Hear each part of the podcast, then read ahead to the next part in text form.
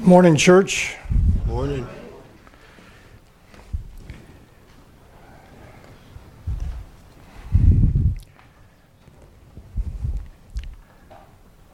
This uh,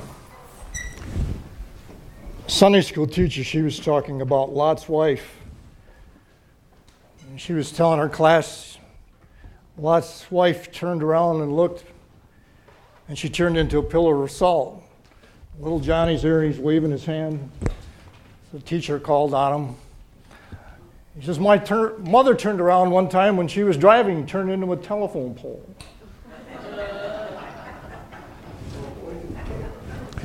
Yeah.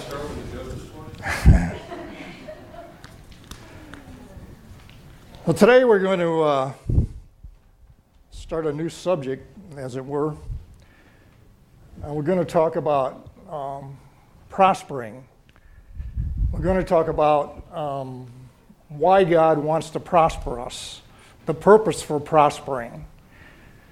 And it's not that you would have more than somebody else, have a house on both coasts and one in Florida, and all that kind of thing. And there's nothing wrong with having things and having money. But uh, there is something wrong when money has you, when it becomes your God. Amen? And that's uh, the case with a lot of people. And um, many people can't handle um, wealth. Um, you know, they just want more of it and they're never satisfied and so on and so on. But God's purpose for prospering is much different than that. And part of prosperity is uh, that's only part of prosperity anyway. Prospering is a much bigger subject, you know, um, has to do with our soul and has to do with our spiritual health and all those kinds of things. Uh, but we're going to focus today on just one area of that, and that's uh, specifically financial prosperity, because there's been so many misuses in that area. Um, and we'll just look at some things. And hopefully, in this message, we'll see that it, God does want to prosper us and why. And then some particular practical things that we can do to uh, cooperate with God in overcoming a uh, poverty mentality. Uh, you know, it's been spoken about for years in this area, um, this county especially. Um, there's like a poverty spirit. And uh, many people who live in this county have this mentality of um, just getting by and so on and so forth. So let's have a prayer. Father, we thank you and praise you for who you are. We thank you that you have made provision for us uh, in every realm spiritually, physically, financially, um, across the board in Christ Jesus. And we thank you, Lord, that um, you're going to add some balance to that today so that we understand that, yes, you do want to prosper us, but for different reasons than the world um, looks at prosperity. So we thank you and praise you for your love and care for us and for people, and that you don't want us to do without, that you are a good provider. And we thank you that um, uh, you will give us some insight into how we can cooperate with you today in that area, Lord. So we give you all the glory and all the praise and all the honor. And we invite you, Spirit of the living God, to just minister the life to us from the word that you inspired, minister revelation to us from the word you inspired, that we might understand um, why, why you want to prosper us and how we can cooperate with you um, in that end. In Jesus' name, amen. We're going to start in 2 Corinthians 9 8, and we're going to probably end up here. Uh, look at some more the context and everything uh, toward the end of it. On 2 Corinthians 9 8, it says this And God is able, able to make all grace abound toward you, that you always having all sufficiency, all our needs met in all things, may have an abundance for every good work. So God wants to prosper us. The reason He wants to prosper us is so we will have an abundance for every good work, not so we can have a house on both coasts and one in Florida. You know, that's fine if you are doing that and you have all kinds of money and you're uh, using it to um, help others for every good work. But if you're just keeping it for yourself, um, that's not God's plan. So, the biblical definition for financial prosperity is that you would have enough to meet your needs. You know, there's a scripture that talks about God has never seen his children begging bread. And that you would have enough to help others for every good work. Now, it doesn't mean that you have to help everyone that has a need, but it means you have to help those who God puts on your heart. And that's a big statement, but we have a big God. Amen? Amen? Amen. So, the first thing we need to do is look at some foundational scriptures. Um, you know, like I said, prosperity is a much bigger subject than just finances. That's only a small part of prosperity. But we're looking at the, specifically at the financial prosperity end of it today. So, to look at some foundational scriptures. Uh, to get an idea of why God wants to bless his children. And the first one is found in um, Matthew chapter 6. Matthew 6, beginning at verse 25. it says this Therefore I say to you, Jesus is speaking, do not worry about your life, what you will eat or what you will drink, nor about your body, what you will put on is or not is not life more than food, and the body more than clothing? Look at the birds of the air, for they neither sow nor reap nor gather into barns, yet your heavenly Father feeds them. Are you not more valuable than they? Which of you, by worrying, can add one cubit to his stature? So why do you worry about clothing? Consider the lilies of the, of the field, how they grow. They neither toil nor spin. And yet I say to you that even Solomon, in all his glory, was not arrayed like one of these. Now, if God clothes the grass of the field, which today is and tomorrow is thrown into the oven, will he not much more clothe you, O you of little faith? Therefore, do not worry, saying, What shall we eat, or what shall we drink, or what shall we wear? For after all these things the Gentiles seek. For your heavenly Father knows that you need all these things. And here's the alternative. But seek first the kingdom of God and his righteousness, and all these things shall be added to you. Therefore, do not worry about tomorrow, for tomorrow will worry about its own things. Uh, sufficient for the day is its own trouble. So in Matthew 6, he's talking about seeking him first. Now, I can remember when I was young and the children were growing up, um, when they were pretty small, I always worked two jobs. You have to understand, back in those days, you know, four and a half, five dollars an hour was for a workman uh, without a college education was an average wage. And so, even though the dollar was worth more then, uh, when you're raising children and feeding three kids, um, you know, it takes money. Um, and, you know, there's our people who have taken this to extreme. They'll say, well, you know, I'm a person of faith. I'm just going to believe God. And they'll stay in bed till noon, you know, and then um, when you call them to wake them up and get them out of bed, they'll say, well, I'm just believing God for everything. That's not how it works. Um, there's a balance to that is found in uh, 2 Thessalonians 3.10. 2 Thessalonians chapter 3, verse 10.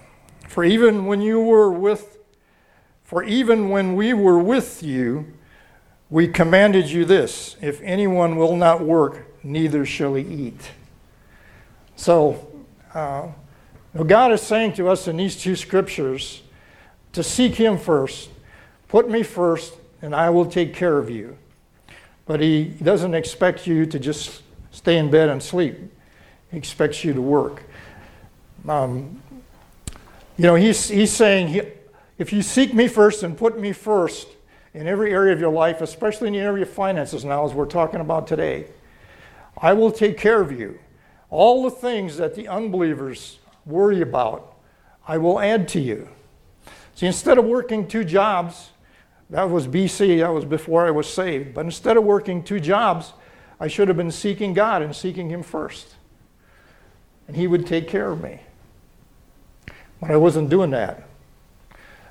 I was just seeking to get more dollars to feed the children. See? And so um, it's completely opposite than the world talks about. And there's a good scripture in Proverbs chapter 3. Proverbs chapter 3, verses 9 and 10 say this. It says, Honor the Lord with your possessions. That's pretty clear. That's not a parable. And with the first fruits of all your increase. Not the second fruits, not the third fruits, the first fruits of your increase so that your barns will be filled with plenty and your vats will overflow with new wine.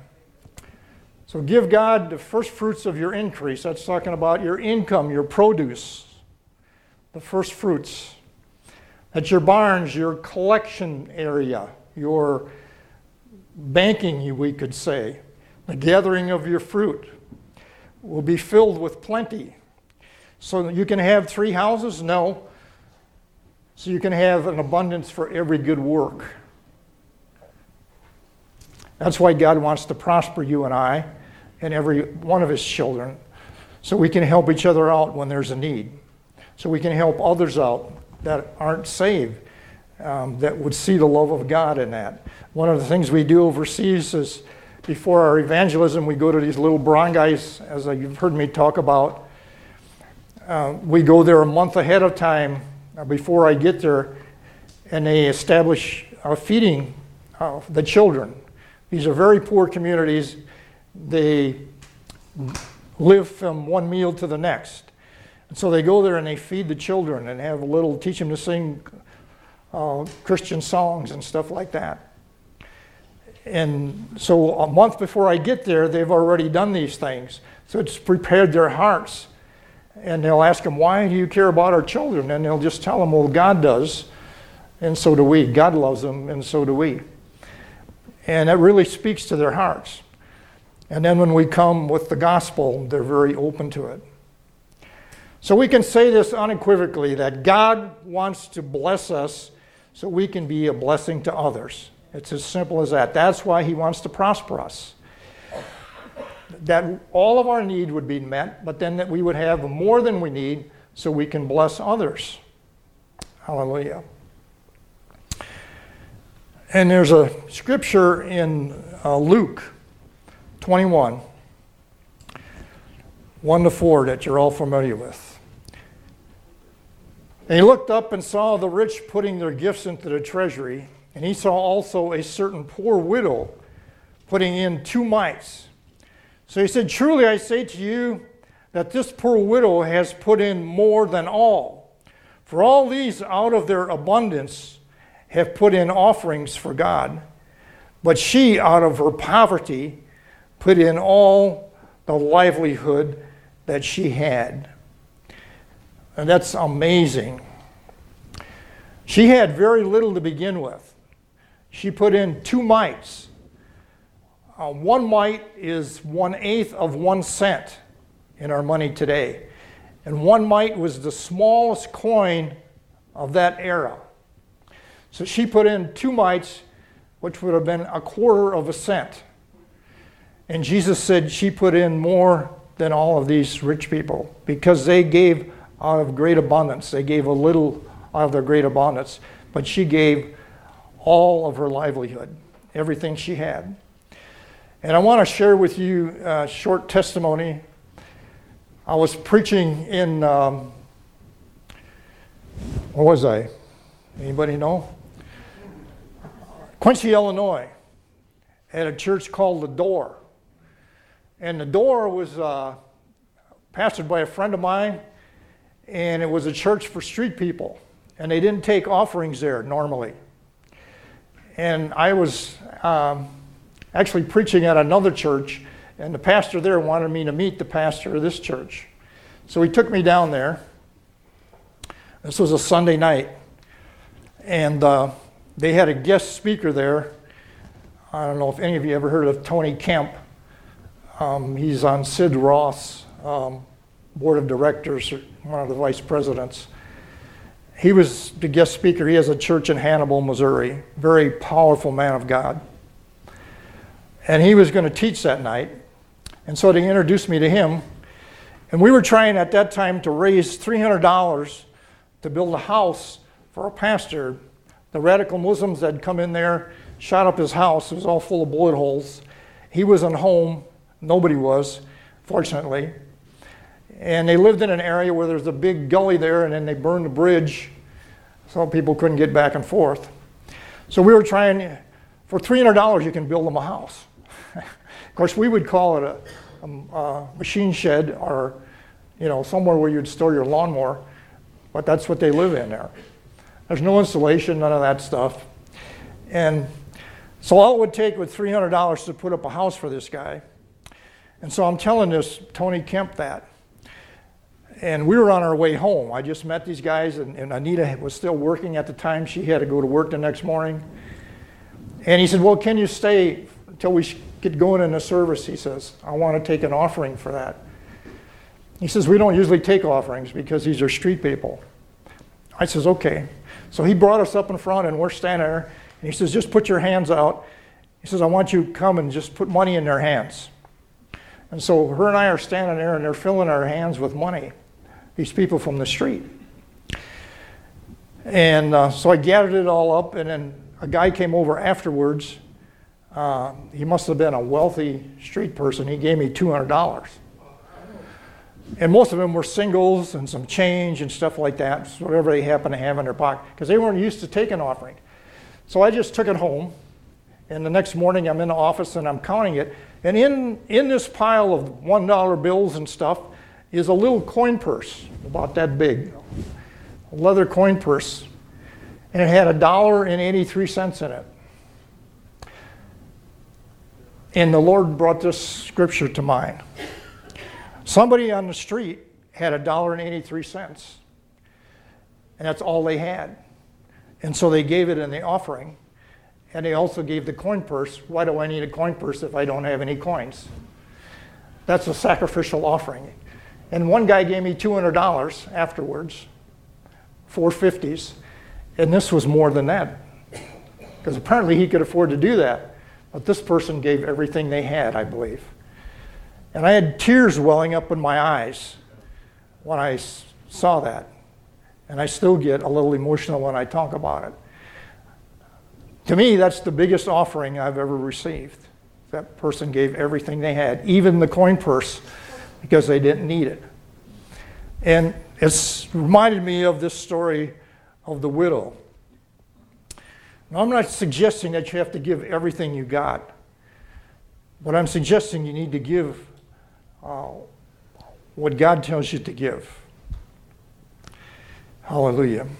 Her motivation, in my opinion, had to be uh, love for God and total trust in God because she had nothing else just like this street person. Hallelujah. you know, I've had people say to me, um, Brother Warren, I can't afford to tithe. You know, I can't afford to give to the church. I'd like to. It isn't I don't want to. It's in my heart to do it, but I can't afford to do it.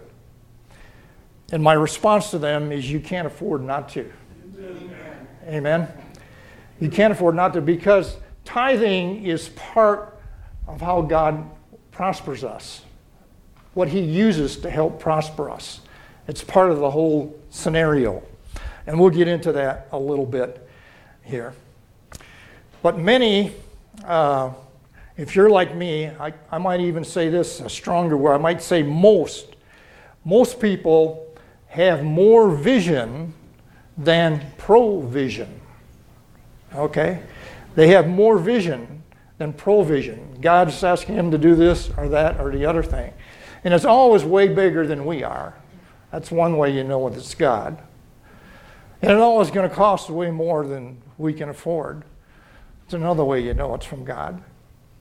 Because He wants us to trust Him. He has a purpose for us, a vision and a purpose. And then we, uh, to fulfill that, we must have the provision to fulfill that vision. Hallelujah. So, to receive the provision to match the vision, um, we must do things God's way.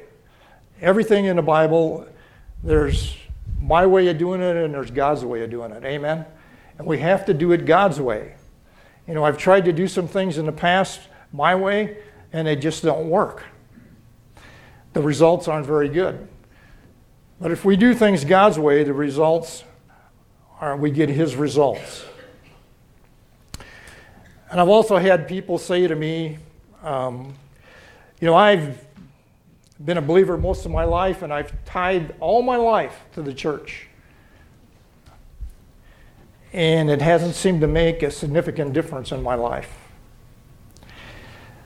And it should, because you're being obedient to God. So, what I would say to them is to check what you're saying, check what you're proclaiming. Because, as you've heard me say before, words are containers. They're either going to contain faith or they're going to contain doubt and unbelief. If you're saying all the time that I'm just getting by, you know, we don't have enough for this, we don't have enough for that, if you're always saying those kinds of things on a regular basis, that's the way it's going to be. You're prophesying your own doom, as it were. But if you're uh, uh, proclaiming the Word of God over your finances, uh, in agreeing with what the Word of God says, that will make a difference over time. It doesn't happen overnight, but it happens over time. Uh, you know that scripture in Proverbs 18:21. We've used it in other messages. Um, death and life are in the power of the tongue. It says, and those who love it will eat its fruit. So, in other words, if you're saying that you're just getting by, you're going to eat the fruit of that, is what that scripture is saying. You're just going to be getting by. Always. And, you know, some people are content there. You know, if you're content where you are, um, you know, I'm not going to dispute that.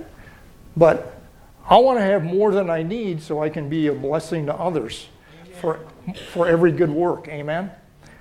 And um, you know, I can remember one time when I was a young Christian, I actually asked God not to give me too much money because I didn't want to, you know, uh, get into that. And uh, since then, I've repented of that statement. But, um, you know, to fix what you're saying, if you're saying things like, I, am just getting by and this, and this kind of thing, uh, repeatedly, you're going to be living that. But to fix it, you need to train yourself to proclaim the Word of God over your finances. Train yourself. It, it, it takes time. Philippians 4:19, you can say things like that. And my God shall supply all your need according to his riches and glory in Christ Jesus. Now, Paul here was talking to, the context is Paul is talking to his partners, those that are supporting him there. He's saying, God will meet all your need according to his riches and glory in Christ Jesus. We have to understand that everything we ever need has been met in Christ Jesus. It's already a done deal. It is finished. That's what I taught upon at the taught on on the pastors conference overseas. It just we need to just realize that it's already done. So scriptures like that uh, would be much better to proclaim over your finances than because this is a giving church and you give to missionaries and you give to the church and to each other when there's a need and these kinds of things. So God wants to bless that. So agree with His word over your finances. There's another scripture in uh, Ephesians chapter 4 verse 28 says, Let him who stole steal no longer, but rather let him labor, working with his hands, what is good, that he may have something to give him who has need. See, I don't just barely want my need met, I want to have enough to give if somebody has a need. It doesn't have to be thousands of dollars, but something to get them by, to help them out. You know, um, that kind of a thing. And some of these people who are businessmen and are Christians um, give away lots of money. Some of these big ministries give away tremendous amounts of money. Um, i could name a TV minister, but I won't name him. Um, uh, he was at a meeting and there was a missionary there, and she was saying how much she needed a bunch of money, but she didn't say how much. And he got with her afterwards and he says, How much money do you need? And he was really touched by her, the project they were doing. And she says, Well, I'm not going to tell you. She says, If God wants you to give it to me, He will tell you what I need. And so he went back to his place and prayed about that and come in and God told him. And she needed a million dollars. And this is a big TV ministry now, okay? So he went in and worked work the next morning. His secretary said, Good morning. And the first thing he said to her is, Cut a check to that woman for a million dollars. And so he, he paid her a million dollars. So you can do that if you have an abundance. Amen? And I'm not saying we all have to be millionaires, but I'm saying in proportion to what God, how God has blessed you. The more you sow, the more you're going to reap. And so that wasn't the end of it. You know, he sowed that money into her ministry. You can believe that God, you can't outgive God. You can believe that God really blessed his ministry for that. And they give away cars and sometimes houses, all kinds of things. Now, I'm talking about people that are um, really being blessed by God. So that's one of the things you can do if you um, if you've been tithing all your life and you don't see a significant increase, a significant difference that God is blessing you because of that, check what you're saying. See what you're saying. It needs to agree with the Word of God or be the Word of God over your finances, one or the other. Another thing you can do is check your heart motivation. Check your heart motivation. What I mean by that is, are you giving legalistically? Because it says in Malachi 3 to do that, not to rob God. We're going to look at that scripture. Are you giving legalistically? I, if you're like me, I did that for years. Um, when I was in a denominational church, I gave legalistically. We were taught you have to tithe, you don't want to rob God, and all that. And I, I wasn't giving, my motivation wasn't love for God, my motivation wasn't love for the lost. My motivation was it's illegal, I have to do this. I'm going to get in trouble. So if you're tithing that way, if anybody happens to be tithing for a legalistic reason, um, that will profit you nothing. And uh, I can show you that in uh,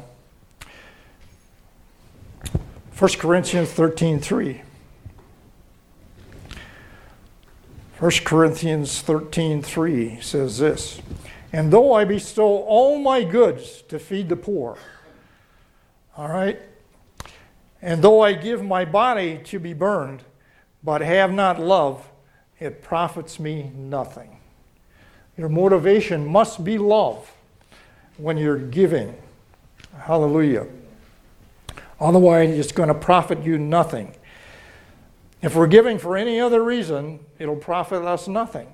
And so you can be a good tither, you can be obedient in that area, but if you're giving for the wrong reason, not with the motivation of love for God and love for lost to advance His kingdom, um, you know, it's going to profit you nothing. Now, we've been talking about that scripture in Malachi. Let's look at that. Malachi 3. 8 to 10. This is the one that the denominational church used to teach on, um, beginning at verse 8. It says, Will a man rob God? Yet you have robbed me. But you say, In what way have we robbed you? In tithes and offerings.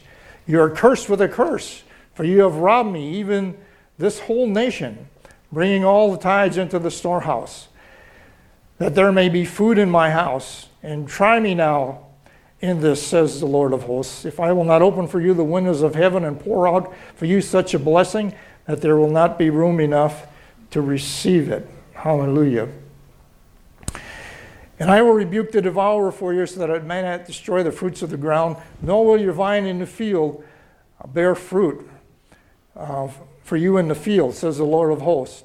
And all nations will call you blessed, for you will be delight, a delightful land, says the Lord of hosts. So here we can see this famous scripture. Um, tithing is just part of God's plan to prosper you and I. However, it will profit us nothing if we're doing it in a legalistic manner. This was Old Testament, it was a law in the Old Testament. But we aren't living in the Old Testament anymore. We're living in the New Testament. So if you're giving legalistically because you have to, or grudgingly because it says you have to, it will profit you nothing. But Galatians chapter 3 and verse 13 gives us good news. Christ has redeemed us from the curse of the law, having become a curse for us. For it is written, Cursed is everyone who hangs on a tree. So we've been redeemed, as you know, from the curse of the law. Our motivation now for giving is not a legal one, but it's for love for God and for the lost, not a legalistic thing. So now you're going to get somebody who's going to say, Aha, that was Old Testament. I don't have to tithe anymore. That was the Old Testament law. I've been redeemed from that. Well, that's half true. You have been redeemed from that. But tithing is more than was more than a law. And to find out, go to Genesis 14.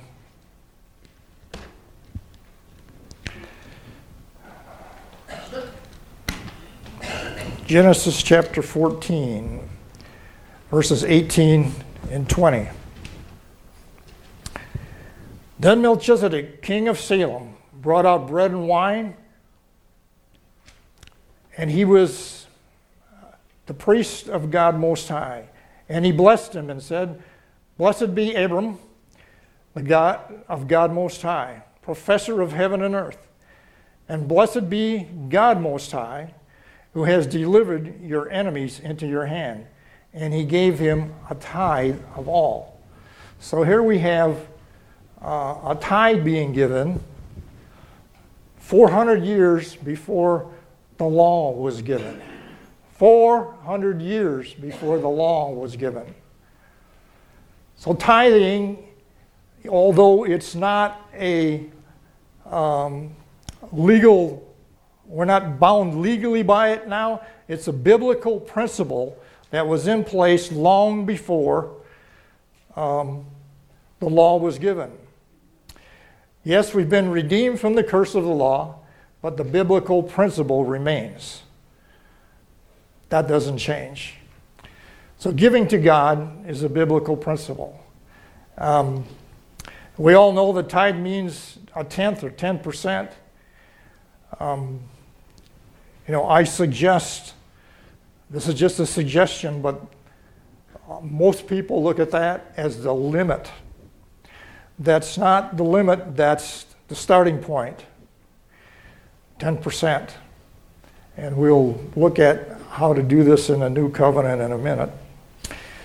Um, we can go back even further than that. In Genesis chapter 4, 3 to 7. Genesis chapter 4, beginning at verse 3.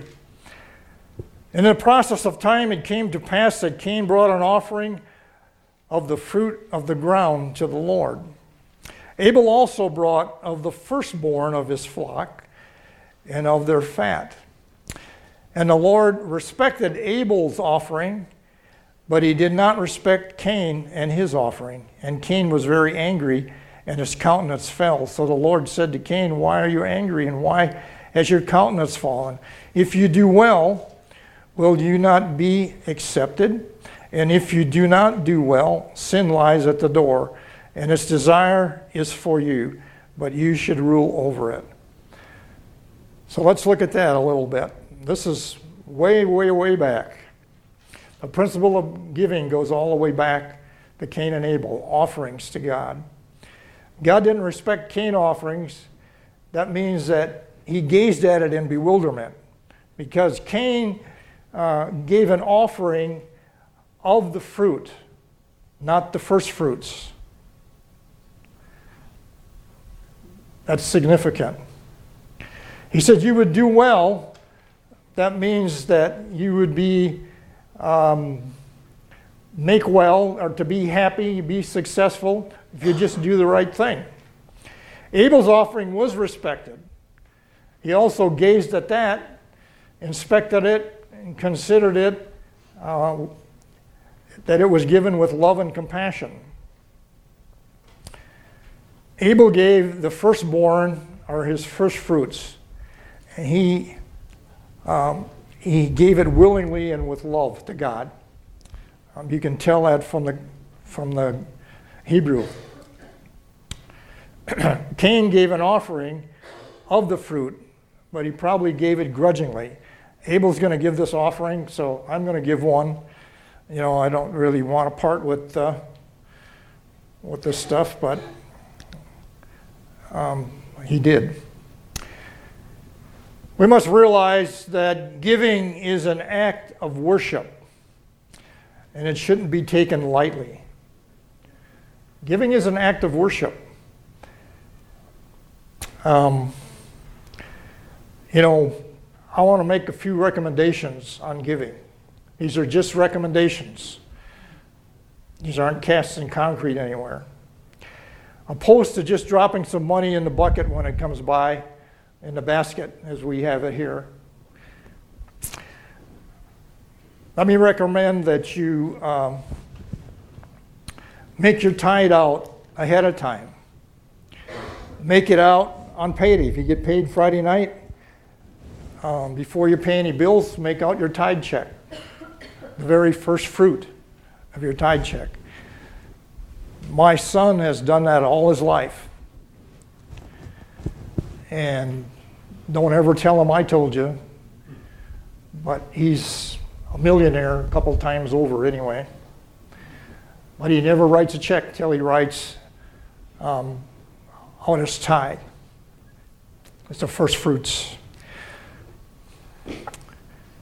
More importantly, maybe, is take some time to pray over it, your offering. So you don't have time to do that if you're making out a check when the basket's coming down the roll. But if you do it on payday or on Saturday night, you have time to pray over your offering. Pray the Word of God over it. You know, pray, find some promises that have to do with it. Pray the Word of God over it. These are just recommendations now. Another thing you can do, what I like to do, is worship God for it. Thank Him for His provision. I thank Him that I'm prospering spiritually, physically, financially. I might not have much money in the bank, but He's always taking care of me. Whenever He wants me to give to somebody else, there's always something there to give. Not millions of dollars like this other guy, but something. Amen? It's pretty quiet in here. People don't like to hear about finances, but once in a while we need to be reminded of some of these things. And, you know, the, one of the big things is you just can't give legalistically. You know, that was old covenant, it was a law. And that's not the case anymore. And we'll find out how we're supposed to give in a few minutes. But these are recommendations. Make out your tithe on payday or Saturday night. Pray over it. Pray the Word of God over it and worship God for His provision for you. And then on Sunday morning, be excited. You know, give it with great joy, uh, with love in your heart, knowing you're going to help advance God's kingdom. You know, we, we should be jumping up and down excited. We get all excited in worship and jump up and down on some of these worship songs. Why can't we do that with, with our giving? You know, we're, we're, we're advanced a little bit. We're, most churches I go into, it's completely silent when it comes to offering time. At least here we clap a little bit and say hallelujah. You know, it isn't much of an offering, but it's something. I think we ought to be jumping up and down excited about it. It's part of God's way of providing for us, prospering us. Hallelujah. You don't have to give, you know, the widow gave two mites. It isn't the amount you give, it's the motivation behind the amount that you give. It needs to be love for God, love for the lost. He cares about people. He would that no one, that all would be saved, that none would perish. For the advancement of the gospel, of the kingdom. Hallelujah. So that brings up the question where should we give our tithes? There's been arguments about that. Um, let's go back to Malachi again. Malachi chapter 3, verse 10. Bring the whole tithe into the storehouse. Into the storehouse. Into the storehouse. Into the storehouse. So that there may be food in my house. And try me now on this, says the Lord of hosts, if I will not open for you the windows of heaven and pour out for you such a blessing that there will not be room enough to receive it. See? That's a promise. But you got to bring it into the storehouse. So what we got to find out is where's this storehouse? Where does he want us to put it? Storehouse, storehouse means a depository. It's a place where you keep your supplies. Where are you getting fed? That's where your tithe should go. You know, there's that old analogy if you eat at one restaurant, you don't go over here to another one and pay the bill. You pay at that restaurant. Amen? So, where you're getting fed is where your tithe should go. Now, there's people, um, I wouldn't say this, but God showed it to me in preparing this. There's people in churches in the United States of America that are faithfully tithing to a church that they're not getting fed. And it profits them nothing. And they're bewildered on why, why that is. But they're not getting fed there. It needs to be in your storehouse, your depository, where your spiritual food is coming from. That's where you need to be giving your tithe. Hallelujah. So, what is, it brings up another question. You know, you can't find anything from God. Um, if you can't find something in researching, just ask Him questions. You have a relationship with Him. You know, if I can't find something in a house, I ask my wife where it is. And she'll tell me it's right where you put it. You know, so if you can't find something in your research, just ask God about it. He'll be glad to tell you. He's not keeping secrets from us. So, what is the new covenant guide for the principle of tithing? It's not a legal law anymore, but it's a biblical principle. Goes all the way back to Cain and Abel's offering, Abram and Melchizedek. 400 years. That was 400 years before the law was given. To answer that, we want to go back to where we started in 2 Corinthians 9. We'll read a little more of that.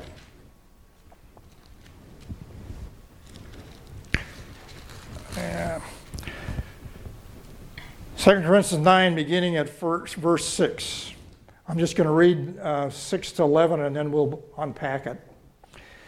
But this I say he who sows sparingly will also reap sparingly, and he who sows bountifully will also reap bountifully. So let each one give as he purposes in his heart, not grudgingly or of necessity, for God loves a cheerful giver. And God is able to make all grace abound towards you, that you always having all sufficiency in all things may have an abundance for every good work. As it is written, He has dispersed abroad, He has given to the poor, His righteousness endures forever. Now may he who supplies seed to the sower and bread for food supply and multiply your seed for, for um, supply, multiply the seed that you have sown and increase the fruit of your righteousness. While you are enriched in everything for all liberality, which causes thanksgiving through us to God. So let's unpack that a little bit. Verse 6 says, The more you sow, the more you reap. We can all understand that. If we had a bare field out here, uh, and we sowed um, one pound of seed in there, we would reap what you get back from a pound of seed. If we sowed two pounds of seed, the harvest would be twice as much. Amen? Amen, Amen somebody? Amen. You see that? So, what you reap is in direct, is determined by how much you sow. Okay? Amen? So the more you sow, the more you're going to reap. It's just very plain. Now, some people um, can give 10%. Some people might not be able to give 10% to start with. But some people might be able to give 15. some people might be able to give 20 or more. It's what you purpose in your heart to give. Verse 7. And let each one give as he purposes in his heart, not grudgingly or of necessity of the law, for God loves a cheerful giver. A cheerful giver is a hilarious giver. That means somebody who's willing, good natured, joyful, ready to give. The word describes a spirit of anticipation, of enjoyment in giving that sweeps away all resistance. Um, it's a very descriptive word. So you decide how much you can give cheerfully. If you can give 10% cheerfully, give 10%. If you can give 15% cheerfully, give 15. There was a man named J.C. Penney who started a chain of stores many years ago. When I was a kid, that was one of the biggest stores around. And that man gave 90% of his income to the Lord. 90%. But he could give 90% cheerfully. Of course, he made millions of dollars. Who knows how much he was worth? But he didn't start out that way. Amen. So you start out with what you can give cheerfully.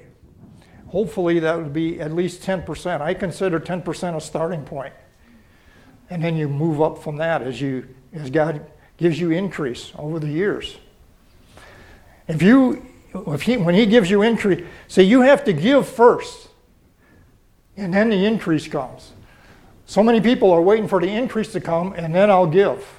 That's not how it works. You give first what you can purpose in your heart cheerfully to God. Give it in love as your motivation for God and uh, love for Him and for the lost and to advance His kingdom. And you start doing that, and you're going to see increase. I can guarantee it. And then when you get the increase, then increase your giving. And then you'll get more increase, and then increase your giving again. That's how J.C. Penney did it. And eventually he was given 90%. I mean, where are you going to get a deal like this? You keep uh, 90% and only give God 10. And if everybody in the church around the world was tithing, everybody giving at least 10%, there'd be a lot more money to advance the kingdom of God. Amen. And sadly, there's a lot of people um, that aren't giving at all. And you don't have to give 10% if you can't afford it. Start with the widow. She gave 100%, two mites. And we don't know the end of this, that story. but God was just teaching us about sacrificial giving. Verse 8 And God is able to make all grace abound towards you, that you always having all sufficiency, having your needs met in all things, and you have an abundance for every good work. That was our text. Hallelujah. So it's speaking of trusting God as the widow did, just trusting God for abundance. Um, and as, as, you increase your giving, He will increase. Um, you just can't outgive God. As it is written, He has dispersed abroad, He has given to the poor, His righteousness endures forever. Verse 10 now, may He who supplies seed to the sower, so God supplies the seed. Here's a problem that some people have. Instead of planting the seed into the kingdom, they eat it. When you eat the seed, there's going to be no harvest. Amen. Amen. Amen. If you don't plant anything, you can't, you can't expect the harvest. And so, um, he supplies seed for the sower and bread for food. He also supplies the food and multiplies the seed that you have sown. So he's the one who does, does everything and increases the fruits of your righteousness. What does that mean? Increase the fruits of your righteousness. That means your acts of righteousness, the things that you do to help others. It's the lasting results of your generosity, your charitable deeds, which include, you know, your tithes and offerings you're giving in that, that area. So, in closing, God's purpose for prospering you and I is so that we can be a blessing to others. It's to have our needs met, to be a blessing to others, and to advance His kingdom. That's why He wants to prosper us. It takes money to spread the gospel, especially these guys that do these big crusades and stuff like Billy Graham. It takes a bunch of money. They hire buses and bus people in from places and all kinds of things. Um, you know, just at my level, it takes money to spread the gospel. Um, not, not, like, not like at their level, though. So God wants to prosper us so that we can have our needs met, be a blessing to others, and advance the kingdom of God.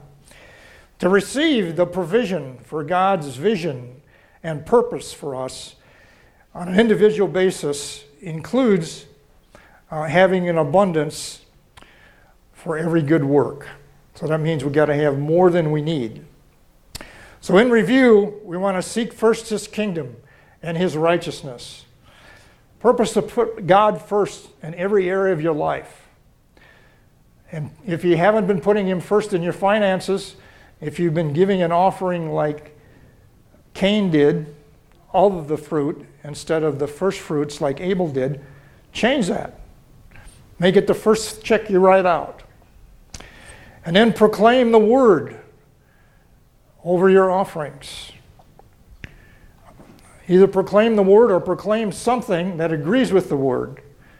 And train yourself, pray over them, worship God for them. These kinds of things. Train yourself to say words of faith, uh, words that agree with uh, the promises of God, that agree with the Word of God. Number three, make sure that your motive is love for God, love for the lost, and advance the kingdom. Don't give legalistically. Don't give so you can get. It's not wrong to expect a harvest, but that's not the reason you're giving. You're giving out of love for God and love for the lost and to advance his kingdom. You know, give your first fruits, as I said. Um, purpose in your heart how much you can give joyfully. Because anything that you can't give cheerfully will profit you nothing. You have to give it cheerfully, or it'll profit you nothing. Hallelujah. So it's very important um, you know, if, if it isn't 10%, just start wherever you're at. Two, three, four, five percent. Start there. If you can give that cheerfully, do that. And then God will give you the increase. And then you can go to 10%. And then eventually 15, and then 20. And who knows, maybe you'll be given 90% someday. It's hard to say. And give into your storehouse. Give where you're being spiritually fed. Give into your storehouse. Purpose to live to give, not live to get like the world does. The world lives to get more money, more cars, more houses, more stuff. Live to give, to get people into the kingdom instead of living to get. Amen? Amen. I hope this sheds a little bit of light on giving. And remember, prosperity is a very big subject. Uh, financial prosperity is only part of it. But this tithing thing is part of how God wants to prosper us. So, what I'd like you to do is all stand up if you can. If you have trouble standing up, don't worry about it. We're going to make a couple proclamations. so, I'll just read you the proclamation first, and then we'll all say it together. Lord, I purpose to cooperate with you in the area of finances. All right, you ready?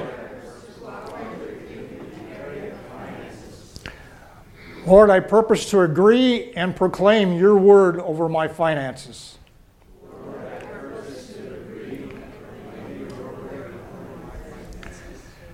Lord, I purpose to give with a joyful heart of love.